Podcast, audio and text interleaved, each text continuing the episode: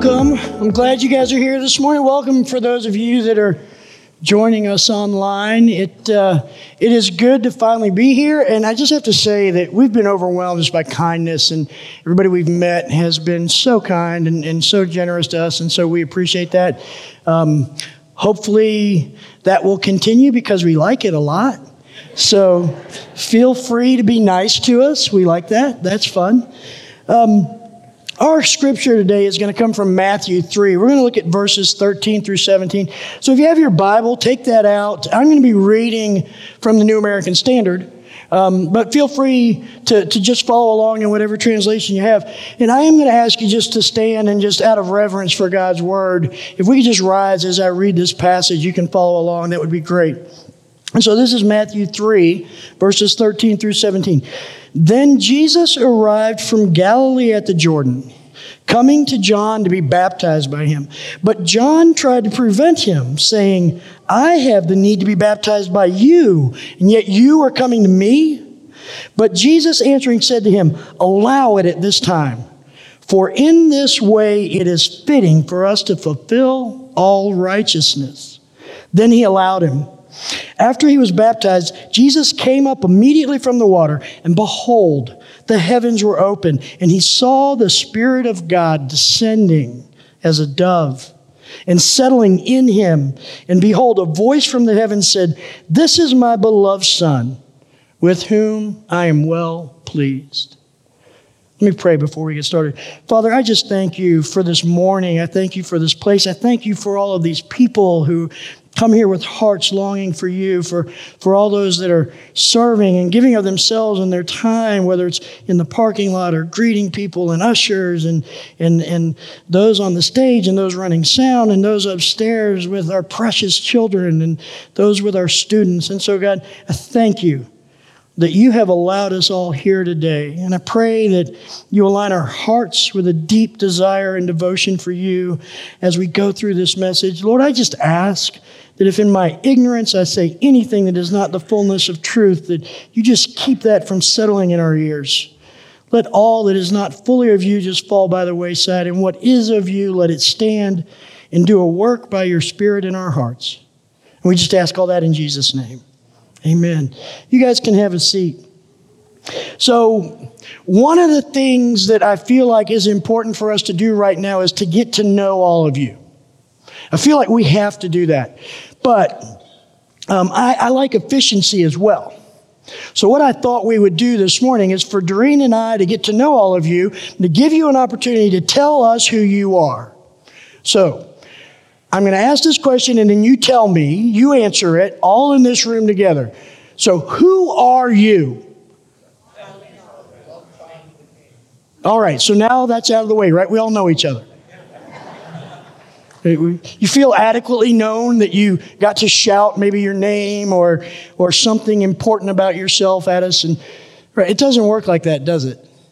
It just doesn't work that way because here's the thing when we try to tell people who we are, we're actually trying to present something about ourselves. Let people know something of us that goes way deeper than just my name or what I do for a living or where I live or, or, you know, what my wife may think of me or what my friends may think. There's something deeper there that we're trying to convey. And it's hard to answer that question. Because in actuality, what we're trying to convey is something that speaks to what philosophers would call our essential essence. At the core of my being, who am I? What is the identity that's in me at the deepest place? At the very deepest place, that is the place that I live out of. And so, what people want to know when we're asked with that question, who are you, is truly, what's your deepest identity? What's the thing that is unchangeable about you that governs your decisions and your choices? Now, I had collided with this question of who are you deeply over the last few months. It has been horrible. It has been absolutely horrible. The last few months have been so, so tough. So tough. We've encountered situations and circumstances and obstacles, and all these things came. And I finally realized what was going on was the challenge wasn't the situation. The challenge wasn't moving. The challenge wasn't figuring out, you know, what do we do about, about paperwork and bank accounts and saying goodbye to our families. The challenge was actually way more subtle than that. What I found out about a week ago was what was going on over these months was Satan whispering in my ear, Are you really? Are you really? And so what happened was this all of these things came about, and what they did was challenge my sense of identity. I began to lose a sense of who I am deeply. The question that was being asked of me was, Who are you really? Because here's what happens and, and Henri Nouwen, a spiritual writer and, and author, he writes about this idea that we tend to try to answer the question of who are you with three things I am what I do, I am what I have, and I am what other people think of me. Now, think about that for a moment. I am what I do. Well, I gave that up. I gave up what I do. I lost that sense of, of unhealthy identity of I can identify myself by what I do. I am what I have. Well, I got to be honest with you. I'm a little bit of a minimalist. A move to another country was a great opportunity for me to say, let's get rid of it all. I don't want anything, let's just get rid of it all. And so, as we started to figure out what to get rid of, I began to realize that much of my identity personally was tied to what I have. And so I started feeling like, but, but if I get rid of this, will I still be who I am? And then the big one you are what other people think of you. Well, guess what? I don't know what you think of me. I have no idea. I have people in my world who I know, like, like Jennifer and Heather, who graciously made a trip from nine hours to be here this weekend. But I know what they think of me, but I don't know what any of you think of me. I know what you say you think of me, but that doesn't mean that's what you think of me. So, do you see how in these last few months my identity began to get shaken at the core? Everything that I thought was part of who I am was gradually being stripped away or laid aside or stepped over. See, I don't think I'm the only one that's been through a season like that. I think there's a lot of people in this room who have been through that. I think there's a lot of people in this room who've had to face a job change, particularly through COVID. I used to do this, but now I do this. Am I really who I've always been? Or think about it from the standpoint of the things we had to give up through that. And so COVID becomes something that shakes my identity, not only at the place of what I do, but also what I have, because I don't have what I used to have, so now I don't know who I am. And then think about this in the isolation and the separation and the way we had to distance ourselves. If I find my identity in the perception of others, those others are now gone. For two years, they've been gone. You, instead of going to an office where there are people who will come up to you and go, You're fantastic, you're great, you do such a wonderful job, you went to a living room and sat in front of a computer. You didn't have that sense of purpose and, and the feedback of the perception of others to help you find that identity. See, the problem that I think we have with identity is this. In the Western world, we've become convinced that our identity is something that we create. I have to go out and run hard and work hard and make something of myself. It's this Western idea of if you want to be somebody, you need to be admired by people and respected, or you got to have the latest products and toys and gadgets and comforts, or you got to be seen as powerful or even spiritual or generous. That's a very dangerous mentality for those of us who are in Christ. It's a very dangerous mentality to have that I am what I do, I am what I have, I am what people think of me if I am in Christ. Because what it does, it takes us right back to the garden where Satan looked at Adam and Eve and said, Look, you can make something of yourselves. You can be like God if you will just do this. And so identity becomes our way to exercise that aspect of our fallen nature that says, I can make much of me. And we fall into that trap. And we start going and we walk in it, and then we run in it, and then we get exhausted in it. and we can't figure out why things don't work. This is a very dangerous mentality because it makes identity about performance and possession and perception. Our identity all of a sudden becomes all about how I perform, what I possess, and what you think of me, your perception of me.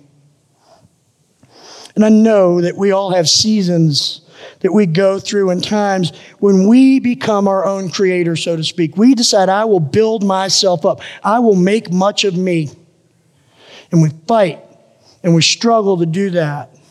And then we get frustrated with those around us who won't accept us as we decide that we should be. They won't see us that way. And here's why that struggle exists in us because at the fall, what happened is this there was one voice in the garden, it was the voice of God speaking to Adam and Eve. But as soon as Adam and Eve took that invitation from Satan and said, Yeah, I can be like God, a second voice came into the garden. That's the voice of the deceiver, it's the voice of deception. And that voice, that voice of the deceiver tells us we have to create an identity. But the voice of the Father is constantly telling us who we already are. And so we tend to hear the voice of the deceiver much more clearly and loudly because he shouts. He yells into our ear. And he usually yells in this way You are not, fill in the blank. You are not, fill in, fill in the blank. But the voice of the Father is gentle and quiet and soft and constant and persistent. And he whispers in our ear, You are this. And that's why we hear the, the voice of the deceiver so much more readily than we hear the voice of the Father, because the voice of the deceiver is constant and loud. And our fallen nature tends to believe all the negative lies about ourselves. And so we grab a hold of it. And here's the thing both of those voices are desperately trying to give us an answer to that one question Who are you? Who are you? Those voices are constantly trying to help us answer that question. And so we all end up in the same space, I think. I think everyone in this room either is at or has been at that place I was at the last few months, where you go, I'm not sure who I am. There's doubt and there's uncertainty and there's, there's a lack of clarity. And we start thinking, well, maybe if I just do this, then I'll overcome that. Maybe if I have this, I'll overcome it. Maybe if you think this way of me, maybe if I can find the people who will think of me the way I want to be thought of, then I'll start to overcome it. I want to read this quote to you from, from Henri Nouwen, and it's the full quote that I, I kind of uh, dabbled with a moment ago. Your true identity is as a child of God. This is the identity you have to accept. Once you have claimed it, and settled in it, you can live in a world that gives you much joy as well as pain. You can receive the praise as well as the blame that comes to you as an opportunity for strengthening your basic identity. Because the identity that makes you free is anchored beyond all human praise and blame. You belong to God. And it is as a child of God that you are sent into the world.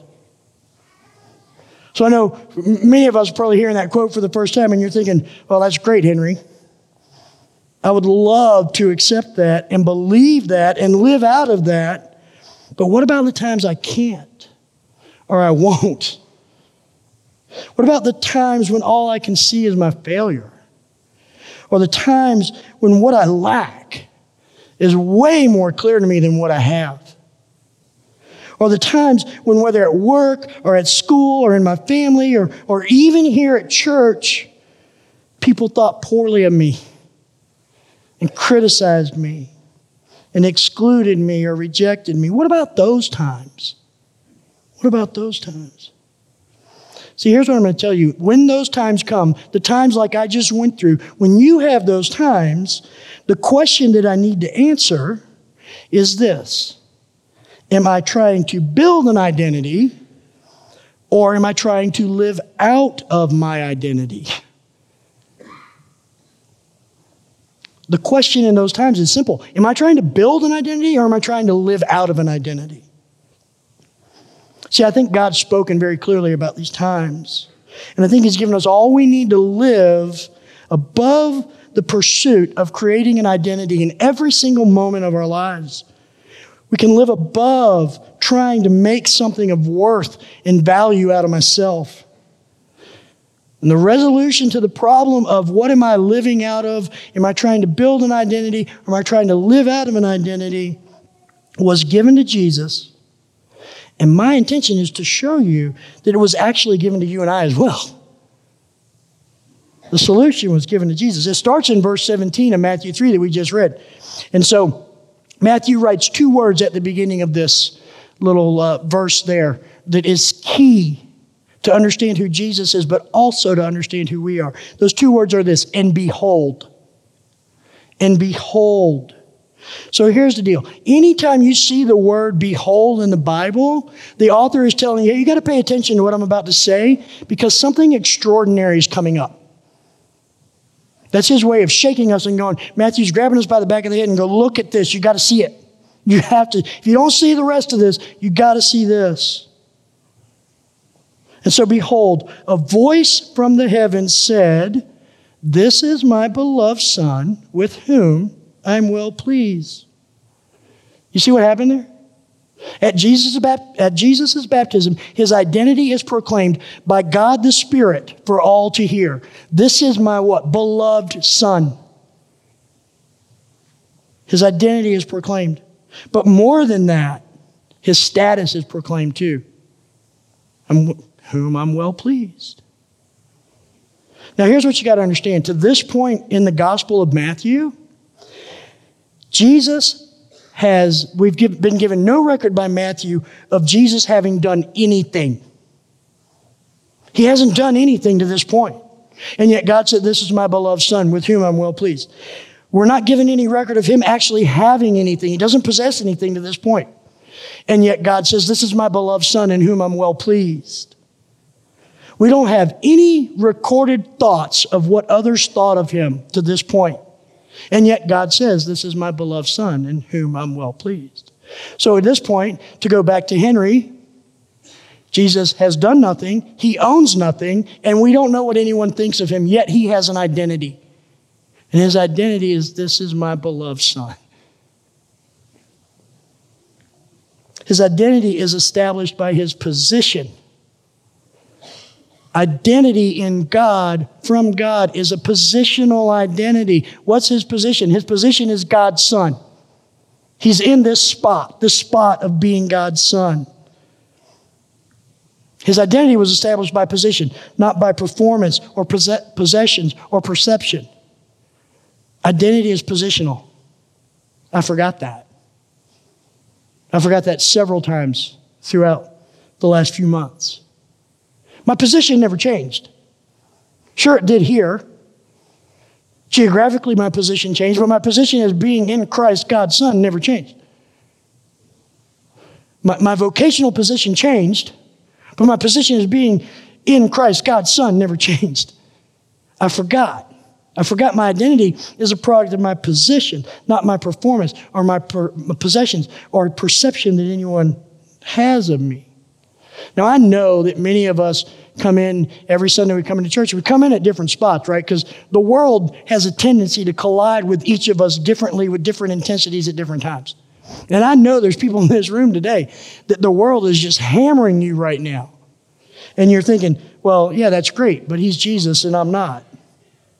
Can I just tell you to alleviate some of the anxiety? We know you're not Jesus. We already know that. Your spouse knows that. Your kids know that. Your boss knows that. Your neighbors know that. The person who, who you're going to cut off trying to get to lunch first when you leave here knows that. We all already know that. We know you're not Jesus.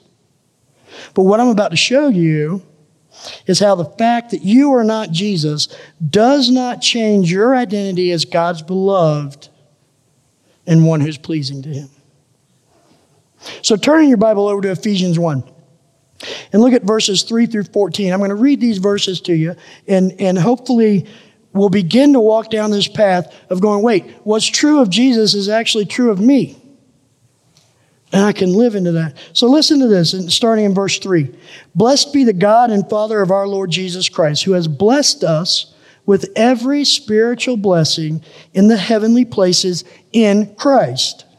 Just as he chose us in him before the foundation of the world, that we would be holy and blameless before him, in love, he predestined us to adoption as sons and daughters through Jesus Christ to himself according to the good pleasure of his will, to the praise of the glory of his grace, with which he favored us in the beloved. In him we have redemption through his blood, the forgiveness of our wrongdoings, according to the riches of his grace, which he lavished on us. In all wisdom and insight, he made known to us the mystery of his will, according to his good pleasure, which he set forth in him. Regarding his plan of the fullness of the times to bring all things together in Christ, things in the heavens and things on the earth. In him, we also have obtained an inheritance, having been predestined according to the purpose of him who works all things in accordance with the plan of his will to the end that we who are the first to hope in the Christ would be to the praise of his glory in him. You also, after listening to the message of truth, the gospel of your salvation, having also believed, you were sealed in him with the Holy Spirit of the promise, who is a first installment of our inheritance in regard to the redemption of God's own possession to the praise of his glory. So, this whole explanation that Paul offers about what it means to be in Christ begins with telling us that we've been blessed with every spiritual blessing. Now, the question then becomes what is the every spiritual blessing that we've been blessed with? Well, here's the deal. The every spiritual blessing that we've been blessed with goes far beyond anything I think that we tend to think of it as. Because we tend to think of blessings in terms of things that bring comfort or things that, that make life easy, or things that, that lead us to a place where, where we can do the things that we think God wants us to do. But here's the, here's the punchline this is what the every spiritual blessing is. You ready for this? Pay attention to this. This is what the every spiritual blessing is. As Christ is, I am becoming. That's what the every spiritual blessing is. As Christ is, I am becoming. That's critical, that's important. It's a now, but not yet. As Christ is, I am becoming now. But I'm not fully that yet. So, do you see how if I would have come to this realization, remembered this sometime over the past few months, I would have been able to stop and go, wait, my identity is not being assaulted. Here's what I know even in this, as Christ is, I am becoming. When we have a perception that our identity is rooted in who we are, more than rooted in who we are becoming, we will go to the places that I went the last few months where there's struggle and doubt and feeling as if you have to have all the answers and make all the right choices and resolve all the problems. But when I know that my identity is rooted not in who I am, but in who I'm becoming, I have the freedom to live out that identity as God's beloved in Christ. In Christ. That phrase appears over and over and over again in those verses in Ephesians. It's critical. Think about what Paul wrote in 2 Corinthians 5:17. If anyone is in Christ, he is a new creation. Where? In Christ. If I'm in Christ, I'm a new creation. That new creation is that my identity is the same identity of Jesus himself. That's what the new creation is. Before I was in Christ, my identity was me. My identity truly was rooted in what I do and what I have and what people think of me. And do you see how when, when before you were in Christ, if you think about it, think about how exhausting that was. I got to create. I got to fill this void, this space in this room with me. Because if I don't fill the void in, the, in this room, this space in this room with me, then I may not get what I want. But now that I'm in Christ, guess what I don't have to do? I don't have to fill anything in this room. Some of you are going to try to make me fill it, and I will disappoint you. I can't. I don't have to fill space in anybody else's life. I don't have to have all the right answers. I don't have to overcome every challenge. I don't have to be the person with the solution to every question. Because in Christ, I have everything I need. Now, I want to run down a laundry list, so to speak. Maybe, maybe a menu might be a better way to say it. Of the things that I am in Christ, based on what Paul wrote in this passage in Ephesians. In him I am chosen, holy, blameless, adopted, God's child, favored, beloved, redeemed, forgiven, informed, united, precious, included, useful. I am his glory.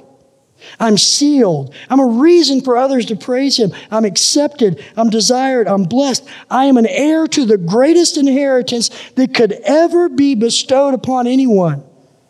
I am God's own possession in Christ. Now, let me ask you a question. You're going to have to speculate and project some of your angst and junk onto me for a minute, which is fine because my angst and junk probably goes way deeper than your angst and junk. But imagine what my sense of self would have been in those moments in the past few months when difficulty came when hardship was there, when unanswerable questions approached themselves, if all I heard was Jesus whispering to me, In me you are chosen, holy, blameless, adopted, God's child, favored, beloved, redeemed, forgiven, informed, united, precious, included, useful, you're my glory, I've sealed you, you're a reason for others to praise me, you're accepted, you're desired, you're blessed, you are an heir to the greatest inheritance, you are my own possession. What would my life have looked like over the last few months? If I would have lived in that identity. I suspect in the simple things, I probably would have slept better. I suspect my wife wouldn't have walked around on eggshells as much as she had to because I was so edgy. I suspect people would have enjoyed being around me more. But more importantly, I suspect that I would have lived more deeply into glorifying God and benefiting others than I actually did if I would have grabbed a hold of that. Because this is who I am, this is my identity. I'm God's own possession. And I know that, that some of us in this room are probably thinking, well, you know, those are great ideas, but that's not for me. You know, Paul was talking to the early believers, he somehow treated them differently and accepted them more readily than he does me because I have all this baggage and this history, stuff that you don't know about. And if you think that, if you think that Paul was speaking to the early believers in this, these verses leading up to this point, you're right. He was. He was. So what verse 12 says. Listen to this. To the end that we who were the first to hope in the Christ would be to the praise of his glory. It's exactly your excuse right there. Your excuse for saying, but I can't live into this, is that's it. Paul was talking to the early believers, the early church. He was telling them, those of us that are the first to hope, this is what we are. But then listen to verse 13.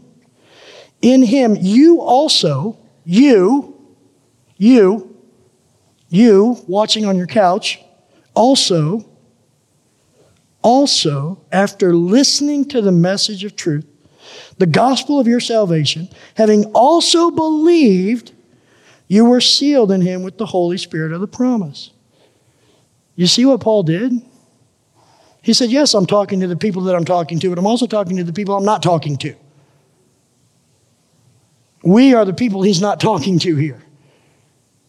And he makes it abundantly clear that he's talking to us when he's not talking to us. Think about that. So then the question simply is this Have you listened to the message of the gospel of truth? Have you listened to it? Have you heard it? Have you believed it? Then guess what? You're sealed in him, just like Paul said these early believers were. There's no statute of limitations on it, there's, there's, there's no expiration date on this message. It's as valid 2,000 years later as it was when Paul first wrote it. And why does that matter? Because the identity that we 2,000 years later have is the same identity that Paul is telling his early believers they have. Simplify it. If I'm in him, I'm God's beloved. And if I am God's beloved, then when he looks at me, what does he feel? He feels pleasure. If I'm in him, I'm his beloved son or daughter or child, however you want to word it, and in me he is well pleased. Now we have to understand one thing. By hearing and believing, we place ourselves in him. Now, you have to understand what it means to believe in the biblical context, in the Hebrew context. Belief in the Hebrew context wasn't simply mental, intellectual assent. I will accept and acknowledge this. The Hebrew concept, concept of belief actually involves trust. So, because I believe this to be true, I will trust it. And what does that mean? To put it simply, it means that I will live as if what I say is true is actually true. I will live as if what I say to be true is actually true. That is one of the greatest failings in the Western church. We go out and we profess truth. We say this is true. And then we run around trying to create an identity in ourselves.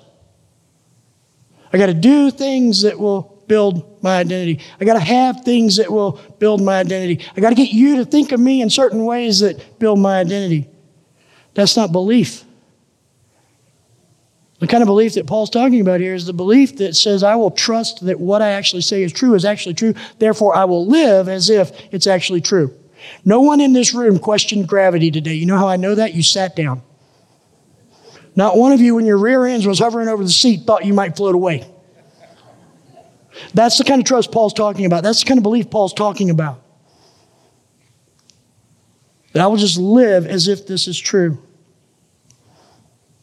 It means that I live out of the reality that He became as I am so that I can become as He is.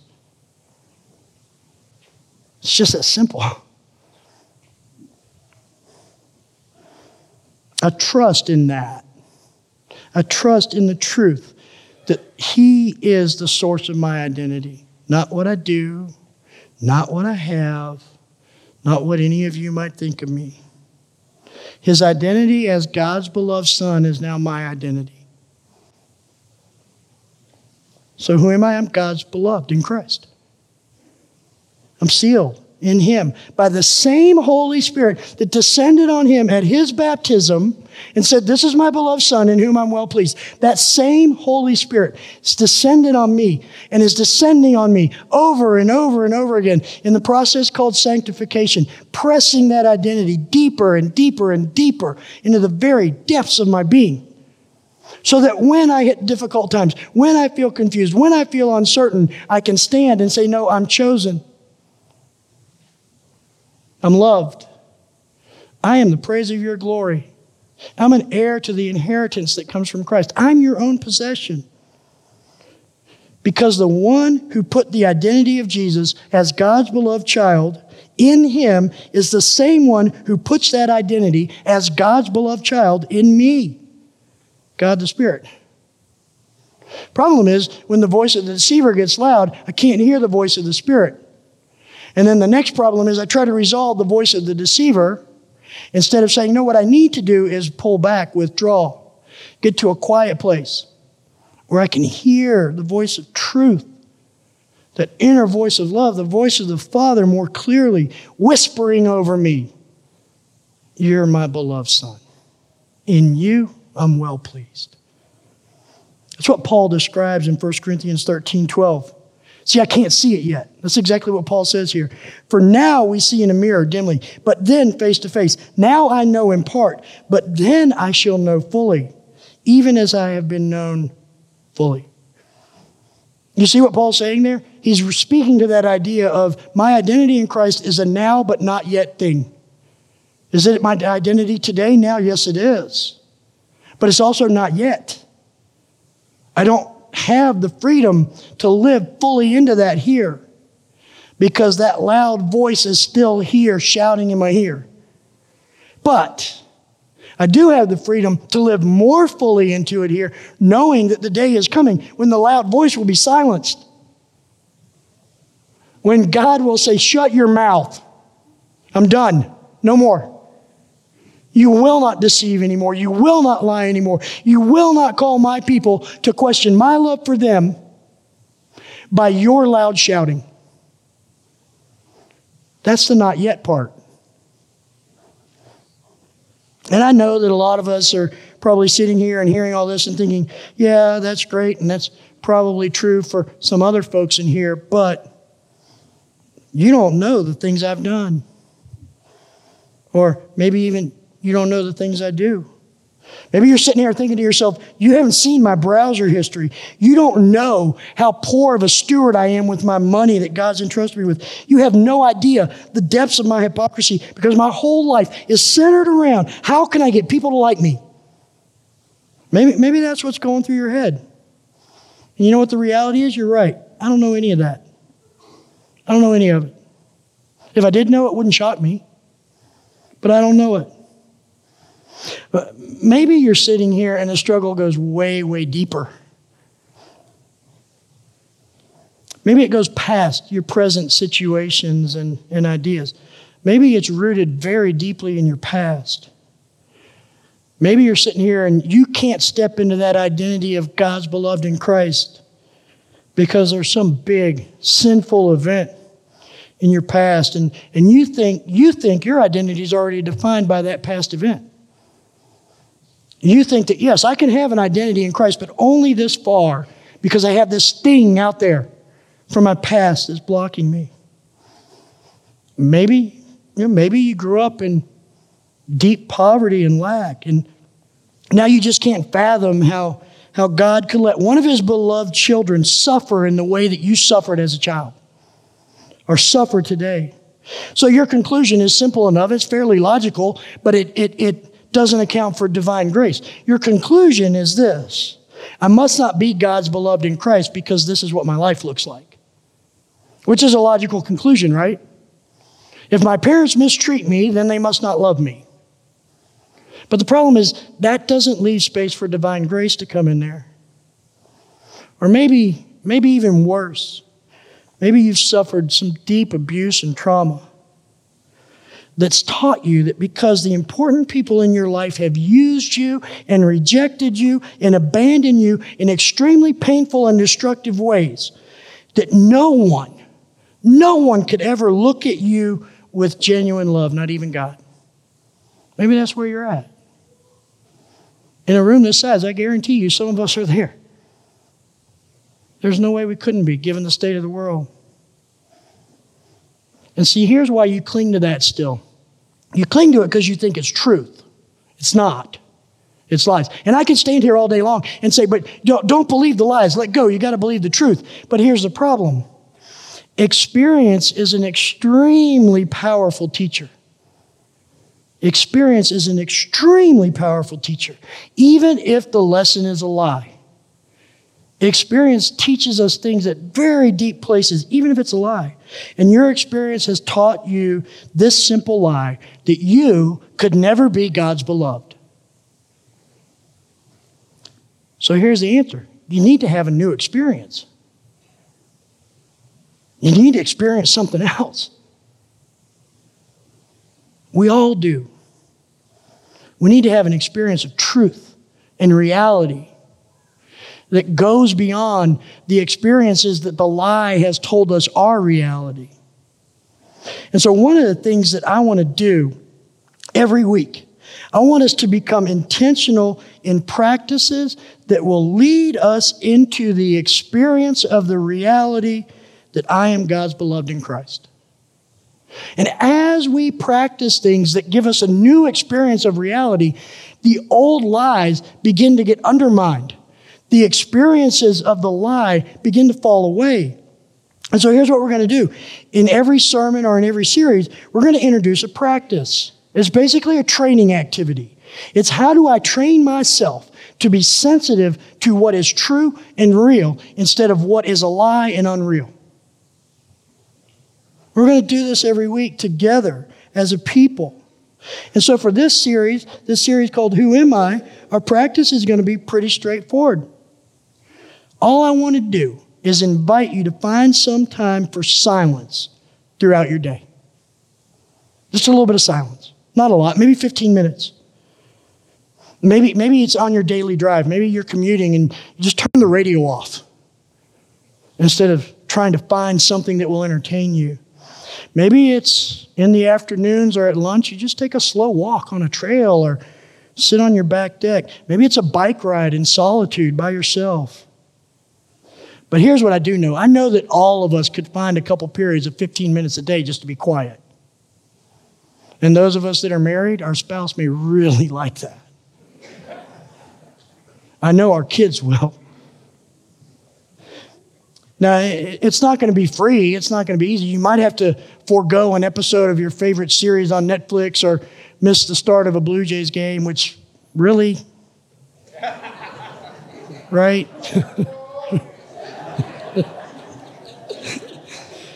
but here's what we do we intentionally create space for us to sit quietly before God and ask Him one simple question Who am I? Who am I? And here's what happens in the silence. When I sit in the silence and let that question linger before God, here's what happens. I stop going, God, this is who I am. Let me tell you who I am. You need to know who I am. And I let Him speak to me and say, This is who you are. And then that answer that he speaks in that silence begins to undo things in the deepest places of who I am, the places where my identity lives, the places that I can't explain. And, and, and once I become okay with not being able to explain what he's doing, he will actually do more. Unfortunately, oftentimes in the church, what we do is this I've had an experience with God, now I got to figure out how to quantify it and explain it so that I can share it. But the reality is, that's not your experience, that's mine. There is no need for me to share that experience with you. God's doing something in me. Now, He may do something in both in the presence of each other, but more often than not, what He's doing in you and what He's doing in me, even if we're sitting in the same space, is not the same thing because we have different needs. No one believes the lies that I believe the same way I believe my lies. You've got your own lies. You believe your lies in certain ways that I may never be able to fathom, I may never be able to accept. And so that's the practice we're going to engage for the next few weeks. I just want to encourage you throughout your days, over the next four weeks, just find a couple periods of 15 minutes to just sit before God and say, God, who am I? Who am I? And now I will be quiet and let you answer. I'm just going to be quiet and let you answer. Maybe, maybe one way to help you kind of ease into this is to take Ephesians 1 3 through 11 and, and make that your daily reading. Just read it and look at words in there. Is it the word chosen that hits you today? Is it the word forgiven? Is it desired that hits you? What is it? Because whatever that word is, as you look at that page and that word jumps at you, that very well may be the Holy Spirit saying, Today, you need to know that you are chosen by me. Because I know in the deepest place you don't feel chosen, you feel rejected. So know that you were chosen by me.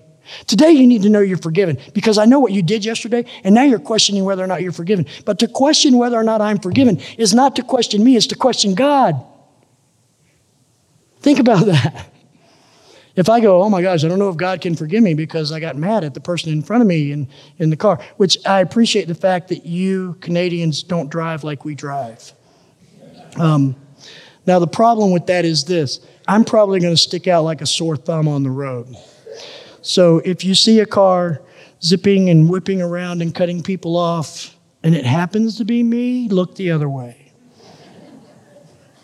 But here's what happens to put it all simply when we, as God's beloved in Christ, have uncertainty or doubt about who we are, the better question to ask is where am I, not who am I? Where am I in this moment? Am I in me or am I in Christ? Am I trying to resolve me here? Or am I living out of the resolution that Christ has given me by placing me in Himself? See, this practice is going to help you train yourself to constantly and persistently put yourself in Christ in the daily difficulties, in the daily joys, in the daily hardships, and in the celebrations of life. Because here's the deal you can hold anything that comes at you if you remain in Christ. There is nothing that will overwhelm you if you remain in Christ. Because the dirty little secret that psychologists don't tell us is this circumstances don't overwhelm me. My response to circumstances is what overwhelms me. We like to think that the reason we feel overwhelmed is because of what's happening out here. And that's not why I'm overwhelmed. When I get overwhelmed, it's because of what's happening in here in response to what's happening out here. If that weren't true, then how could Paul promise us that the peace of Christ that surpasses all understanding could guard our hearts and minds in Christ Jesus? Because there's no way Paul could predict every circumstance that will come into my life. But he knew that when I'm overwhelmed, it's because of my response here, not because of what's out here. It's a huge difference. And so, what do we do with all this as a church? Well, it goes back to what's our mission, right? What's our mission as a church? Is to connect people to God and to each other. That's what we want to do, that's what we seek to do. And so, on the surface, finding my identity as God's beloved in Christ seems like it's a deeply personal matter. It doesn't involve all of you, it just involves me. But the reality is this that's a communal activity. I cannot find my identity in Christ on my own. I cannot live out my identity in Christ in isolation. I have to live my identity as God's beloved in Christ out in community. And I also need community to see me and treat me as God's beloved in Christ. So, one of the things that we value here in this community is that idea of one anothering that's in our mission statement, right? Connecting people to God and to each other. Paul uses that phrase one another over and over and over again throughout his letters. And so one anothering, it does take place in this large environment. It's taking place upstairs right now with the kids. The kids are one anothering each other. We're one anothering each other in here. The, the, the worship team led us into one anothering by giving us a focus of corporate worship together. But the deepest places of transformation and finding my identity always happen in a smaller community. I can one another in the big space, but I'm not, the transformation that occurs isn't going to go to the depths that it will go when I'm in a room with my tribe, my people, in, in a group, in a life group. It happens in a group of believers doing life together. And so we are actually ready to kind of relaunch our life groups on the backside of COVID. We're actually ready to say, hey, we know this and we value this. And if we're going to connect to each other, we have to have space to do that. We have to create spaces where we can connect with each other. And so here's what we're going to do. Next Sunday, September 18th, we're actually going to have a leaders gathering. If you have led a life group, ever thought about leading a life group, think you might want to lead a life group one day, then stay after the service next Sunday. We're going to meet back here in the prayer room. And I know what some people are thinking, well, I'd like to do that, but I'm really not ready. Okay, if you're not ready to lead a group, come anyway. And don't get me wrong, if you're not ready to lead a group, we're not going to say, okay, we have this person, we're going to release you on people, but we're going to equip you. We'll begin the equipping process. We'll equip you emotionally. We'll equip you intellectually. We'll equip you spiritually. We'll equip you biblically to lead a group in how to connect with God and with each other. So come next Sunday after church back here to the prayer room. If you think you might want to lead a life group, or if you have led one in the past and you're ready to get started again. See, here's the thing. When we start to practice hearing God speak our identity over us, and we start to do that in, in community, it matters. Because here's what happens. As we discover our true identity as God's beloved in Christ, we actually begin to live that out. We start to live out of that. And then imagine this. Imagine what our church would look, would look like and begin to look like as we begin to live more fully into our identity as God's beloved in Christ. Imagine how we would treat each other. First, ourselves. And then those closest to us. Then our friends and our acquaintances, and then strangers in the grocery store.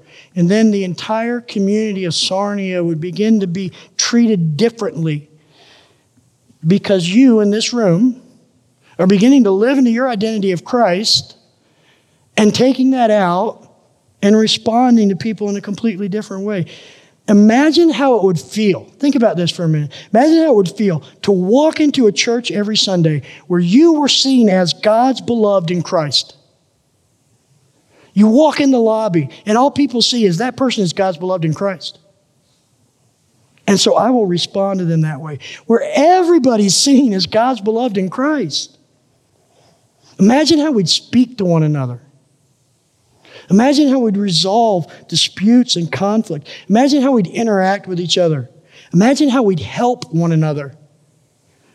Imagine how we'd love one another. Imagine how we would care for one another if we all lived out of that identity more deeply.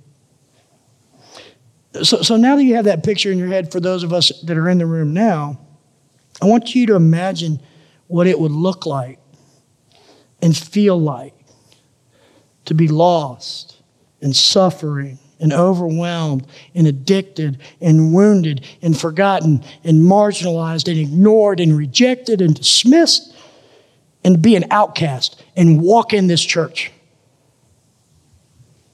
where you walked into a group of people who saw you and themselves as God's beloved in Christ. There are people in our community who have never experienced that. And there's no other place where they will. But for them to experience that here, we have to experience it first. We have to live out of that reality. Imagine how uncomfortable it would feel if you were just just a wretched pagan and you walked in here and all of a sudden everybody's loving you and accepting you. It'd feel like you had a rock in your shoe. It'd feel like you had a boulder in your shoe. It'd be so uncomfortable. Because typically, the people who are hurting the most have never experienced that. That's why they're hurting. They've never felt that before.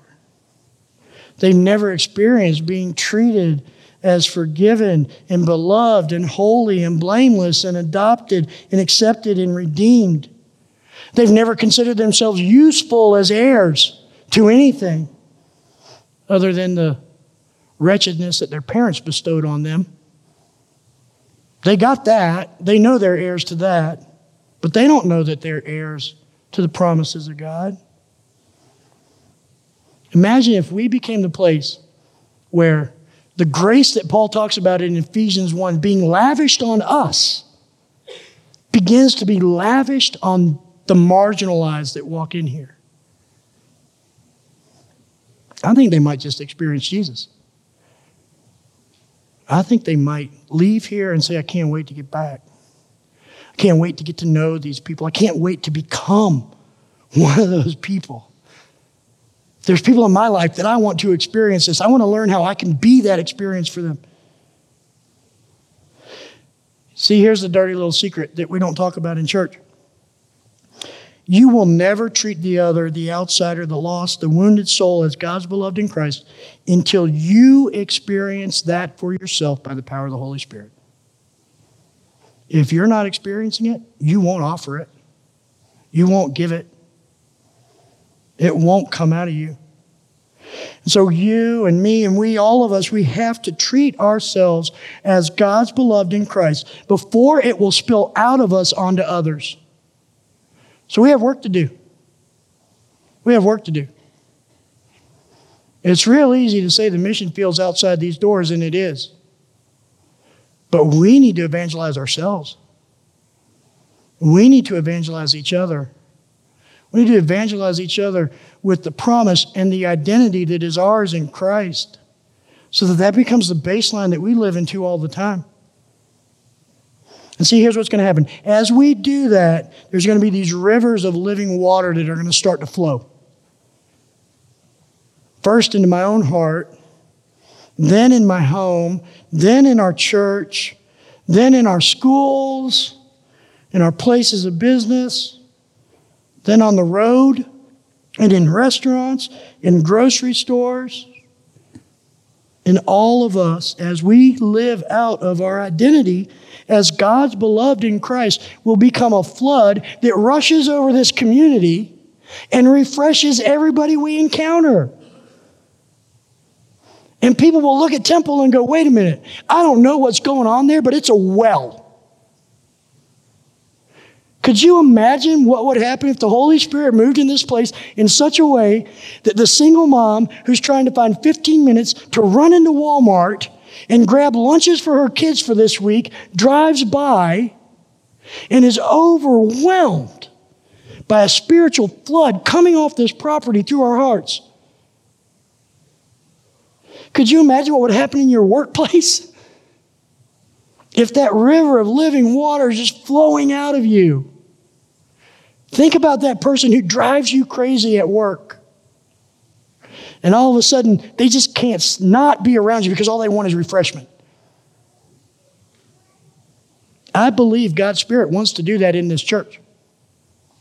I believe God's Spirit wants to move in this church in such a way that our hearts become sources of deep living water that overflow this community. Now, the question is are we going to participate? Or are we going to be like a bunch of little beavers trying to dam up that river so that we can be refreshed and create a pool? Or are we going to say, no, we want it to flow out? And here's why I believe that God's Spirit wants to do that in temple, because I believe He wants to do it in every church. That's where we need to cast our vision towards. When I am God's beloved in Christ and living that out, you experience it, I experience it, others experience it, and guess what? There's always room for one more. Always room for one more to experience it. And then the world's going to start asking us, not as an indictment, like, who are you? But as a praise, who are you? Who are you? I don't know who you are, but you showed up and something changed. It's different. I don't know who you are, but when you picked your kid up at soccer practice and had a 10 minute conversation with me, I had hope. I don't know who you are, but standing behind you in the grocery store and my shoes got wet with living water. There's something refreshing happening here.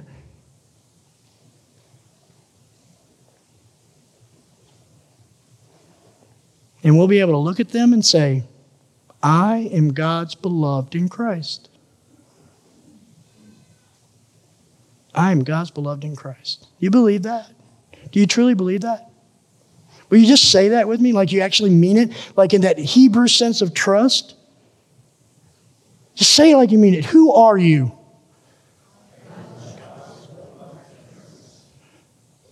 That's a good start. It's not a good finish. See, here's my hope. My hope is that tomorrow morning when get out of bed and you stand in front of the mirror with your toothbrush, that all you see is God's beloved in Christ. And then that mirror eventually becomes a window. So when I look out, all I see is God's beloved in Christ.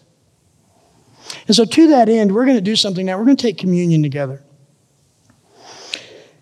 And I want to kind of enter in this time of communion to just participate as a community of believers, to allow the Spirit of God to speak our identity over us. I want us all just to sit here and turn to God in this time and just ask Him, Will you tell me who I am? Will you tell me who I am?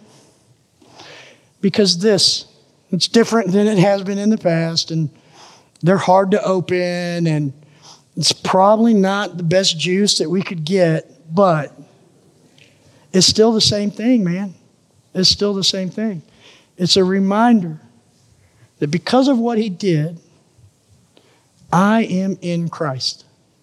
And so I want to encourage you to just let him speak that identity over you. Just sit in this moment and say, God, who am I? And as He answers you and the band plays this song, if you need some space just to pray, if the Holy Spirit's doing something in you, revealing you to you, inviting you into something, I just want to encourage you. I want to invite you to just come down here and pray. There's nothing magical about being down here and praying.